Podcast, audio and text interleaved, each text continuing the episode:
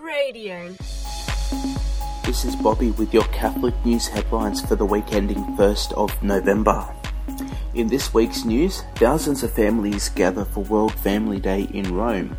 Pope Francis meets with Myanmar's Aung San Suu Kyi. New South Wales Parliament debates same-sex marriage. Another Melbourne doctor is investigated for conscientious objection to abortion. And young Catholics prepare for Eyewitness 2013. Thousands of families gathered in St. Peter's Square last weekend to mark World Family Day at the close of the 21st Plenary Assembly of the Pontifical Council for the Family. At an address on Saturday evening, the Holy Father acknowledged the various difficulties facing families, but stressed that with trust in God's faithfulness, any trials can be faced without fear. Christian spouses are not naive. They know life's problems and temptations, Pope Francis said but they are not afraid to be responsible before God and before society. They do not run away, they do not hide, they do not shirk the mission of forming a family and bringing children into the world. The gathering concluded with Mass on Sunday morning, where Pope Francis preached on how faith can be lived within family life, Vatican Radio reports.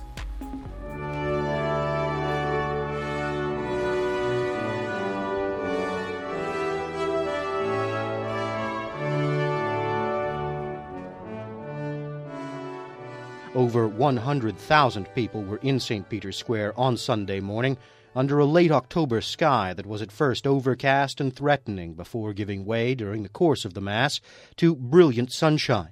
In his homily, Pope Francis challenged families to pray together. It is, he said, a matter of humility, of realizing that we need God.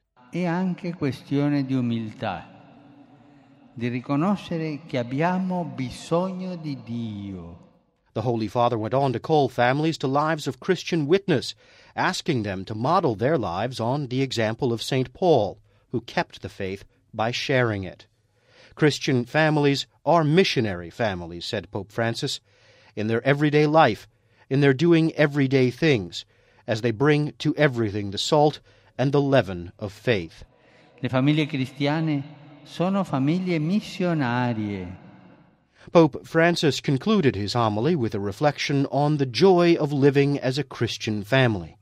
He said, The family which experiences the joy of faith communicates it naturally. He went on to say, That family is the salt of the earth and the light of the world. It is the leaven of society. E sale della terra e luce del mondo è il lievito per tutta la società. Pope Francis has met with Myanmar opposition leader and Nobel Peace laureate Aung San Suu Kyi in Rome this week. Suu Kyi has been an outspoken democracy advocate during Myanmar's former military rule, which resulted in her imprisonment under house arrest for 15 years until 2011. In the meeting, Pope Francis and Suu Kyi discussed the importance of peace healthy democracy and interreligious dialogue in Myanmar amidst growing sectarian violence between the elements of the country's large Buddhist and Muslim populations. Following the meeting, Suu Kyi said, The Holy Father told me that emotions such as hatred and fear diminish life and the value of the person. Pope Francis pledged his prayerful support for Myanmar and the minority Catholic Church present there, saying that the Church would be at the service of all without discrimination. A bill to allow same sex couples to marry in New South Wales has this week been introduced into the state's upper house. The proposed legislation follows the recent success of a similar law in the ACT, which currently faces a challenge by the federal government in the High Court. Labor MP Penny Sharpe introduced the bill, supported by members of the Labor, Liberal, National, and Greens parties. In what came as a surprise to many, Premier Barry O'Farrell opposed the bill, stating that although personally he supports same sex marriage, he believes it is a federal issue and opposes it on those grounds. Christian Democrat MP Reverend Fred Nile called for a prayer rally for marriage outside of Parliament between 10am and 2.30pm while the bill was being debated. In Parliament, Reverend Nile said, I have many oppositions to the bill, and one that is very fundamental. I do believe in a creator, in an almighty God. I believe God, as a creator, made us male and female. Traditional marriage between male and female is God's creative purpose for the earth, he said. The bill will be debated on a conscience vote when Parliament resumes later this month. Earlier this week, Tasmania's upper house voted to leave the same sex marriage debate for the federal government. It was the state's second failed attempt to introduce a same sex marriage bill in two years. Meanwhile, a survey of MPs in Australia has shown Australians still widely support marriage as being between a man and a woman a motion from Greens MP Adam Bandt, passed in November 2012 required all local members to gauge support in their electorates. The results were tabled in Parliament on Thursday, revealing only 6 of 30 electorates held by Labor or Coalition MPs were in favour of a redefinition of marriage. It was noted that the survey response rate was considerably low across the board. A Melbourne GP is being investigated for comments he made on Facebook declaring that he would not refer women for abortions. The doctor who does not want to be identified told Australian Doctor that after making the comments on his private profile, he was hauled before the medical board and put under intense and intrusive questioning. I admitted that I do not refer patients who are seeking abortion, he said.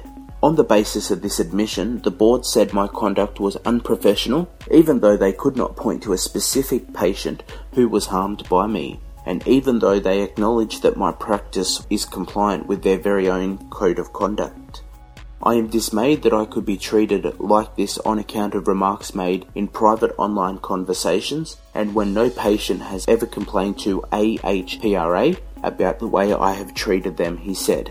Another Melbourne GP, Dr. Hobart, is also undergoing investigation for his refusal to refer for a sex selective abortion. Under Victorian abortion law, doctors are refused the right to conscientiously object, but must either perform the abortion or refer to a doctor who will. The Tasmanian Parliament is currently considering similar laws. In other news, Young Sydney Catholics are gearing up for the sixth annual Eyewitness Conference in December this year. The four day event is held in Stanwell Tops and last year attracted close to 300 young people. This year's conference will focus on the theme of Benedict and Beyond, looking at the contribution and legacy of Emeritus Pope Benedict XVI and transition to Pope Francis.